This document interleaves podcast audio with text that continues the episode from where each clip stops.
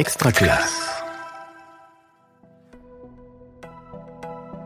Je m'appelle Adeline. Je suis étudiante en master à Chambéry à l'Université Savoie-Mont-Blanc en lettres modernes, un master MEF, et je prépare le CAPES euh, de français. Les énergies scolaires, le podcast à l'écoute de toutes les énergies qui font école.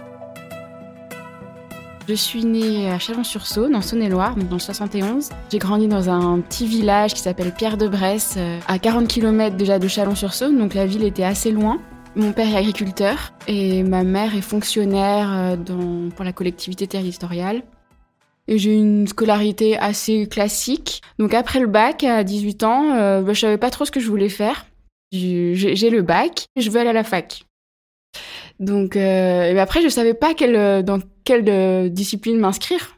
Je savais pas trop. Et en fait, je suis tombée euh, sur une brochure qui présentait la sociologie. Et je connaissais pas la sociologie. La façon dont on m'a décrit la sociologie, c'est une science humaine euh, où on étudie des faits sociaux, des faits de société.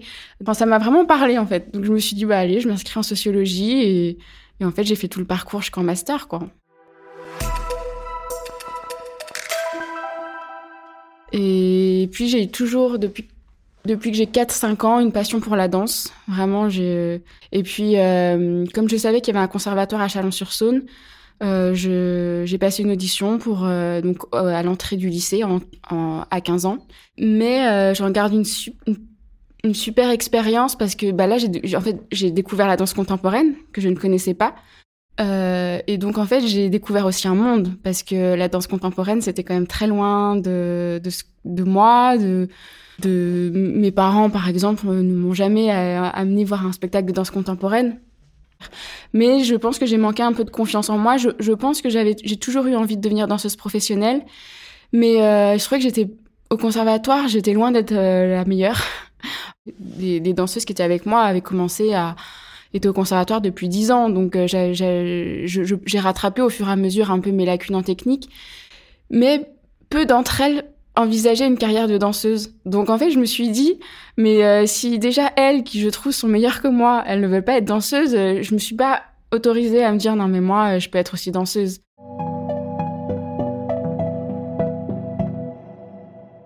Mon master 2, je suis partie en échange universitaire à Montréal. Euh, c'est vraiment là qu'est née mon envie de me dire mais en fait j'aimerais bien être danseuse professionnelle parce que j'ai à Montréal, euh, juste en face de l'université où j'étais, il y avait une école de danse euh, professionnelle et je prenais et je pouvais prendre les cours préparatoires du c'était des cours de préparation à l'entrée à cette école qui était une école professionnelle. Donc la plupart des, des danseurs qui prenaient ces cours envisageaient l'audition à la fin de l'année pour rentrer dans cette école. Et, et puis j'étais donc entourée de gens qui envisageaient de devenir professionnels donc l'idée a un peu émergé là il y a des gens qui, après une année d'études, enfin après leurs études, ils partent une année euh, voyager, ils prennent une année sabbatique. Moi, je me prends pas une année de voyage, mais je me prends une année où euh, je, danse. Mais c'est compliqué, de devenir danseuse professionnelle. Donc à la fois je prenais mes cours de danse, puis à la fois je cherchais du travail en sociologie. J'avais quand même un master de sociologie, et euh, c'est là que j'ai été embauchée à Marseille euh, dans le, à l'ASSA, au laboratoire de sociologie appliquée. Et euh, donc c'était un contrat de six mois sur la socialisation des jeunes enfants entre 2 et 3 ans, sur la, socialisation qui peut être différente selon leur mode de garde. Et euh, non, c'était vraiment très intéressant. Et ce qui m'a vraiment aussi peut-être le plus surpris dans cette étude, c'est à quel point on voit déjà à cet âge-là beaucoup de, différences entre les enfants. Alors moins à la crèche, mais surtout à l'école la grande diversité et la grande hétérogénéité des, des attitudes, des, des façons d'être. Il y a un événement de ma vie qui fait que, en fait, j'ai perdu un très très bon ami à moi. Et à ce moment-là, ça a un peu joué euh, comme un booster en me disant non mais bon aujourd'hui qu'est-ce que j'ai vraiment envie de faire? Et en fait à ce moment-là j'avais vraiment envie de danser. Et donc à partir de, là pendant, je me suis vraiment consacrée euh, à temps plein dans la danse. Pendant 5-6 ans euh, j'ai dansé j'ai pris des cours de danse je me suis aussi présentée enfin j'étais interprète dans des compagnies. Malheureusement c'était quand même toujours un peu compliqué financièrement. On arrive en 2020 donc l'année dernière j'envisageais toujours de danser évidemment mais je sentais que j'avais aussi un, désir d'une plus grande stabilité, peut-être financière. Euh, et puis et puis aussi parce que la danse m'a beaucoup nourrie physiquement, intellectuellement aussi, mais il me manquait un peu une activité euh, plus cérébrale. J'avais quand même fait des études de sociologie et j'avais envie de, de mettre à contribution aussi tout ce que je connaissais, mes connaissances en sociologie, dans quelque chose d'utile, enfin dans quelque chose de concret. Donc euh, je me suis dit euh, qu'est-ce que je peux faire qui, euh, qui, qui, rassemble un peu toutes ces, tous ces paramètres, euh, ce désir d'une plus grande stabilité, le désir de, de, de mettre à contribution mes, mes connaissances, l'envie de réfléchir à des questions pédagogiques, euh, autant j'avais pas envie d'être prof de danse, euh, mais euh, j'avais envie, l'idée de transmettre me, était, était quand même là. Parce que j'avais pas mal parlé de pédagogie euh, avec justement des amis qui sont euh, profs de danse, et ces questions de pédagogie m'intéressaient quand même. Donc du coup c'est comme ça que l'idée un peu d'enseigner est venue.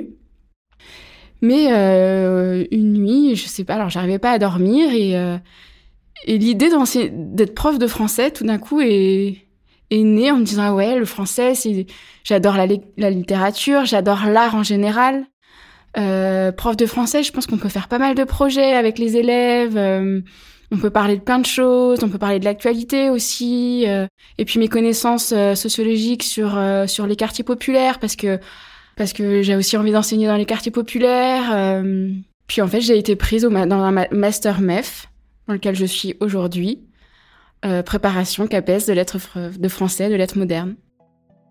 Bon, mais je crois qu'on n'est jamais vraiment prête, donc euh, je pense qu'il faut se lancer. Euh. En tout cas, je pense que quand même mon expérience, toutes mes expériences euh, jusqu'à présent, de, des différentes choses que j'ai faites dans la vie, font que je, je, pense quand même que j'ai des outils. J'aurais été plus jeune, ça m'aurait fait plus, ça m'aurait fait davantage peur. j'ai quand même 34 ans, donc je pense que je pense que j'ai quand même, oui, un certain bagage qui vont me permettre de mieux appréhender le métier. La prochaine rentrée que je vais faire, donc au 1er septembre, où je vais euh, être euh, pour la première fois en tant que prof devant ma classe.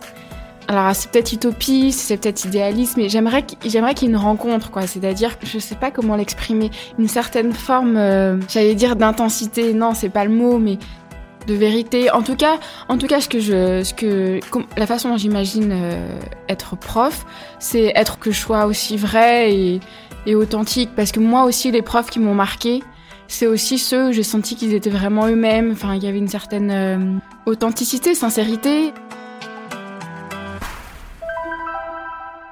Les énergies scolaires est un podcast extra classe par Réseau Canopé. Auteur-réalisation Sylvain Chéret. Mixage Bababam.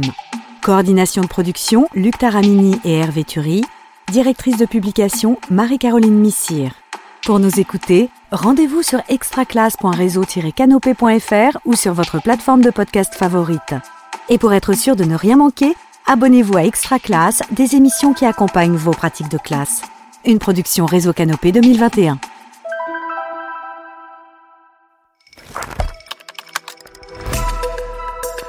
Extra Classe.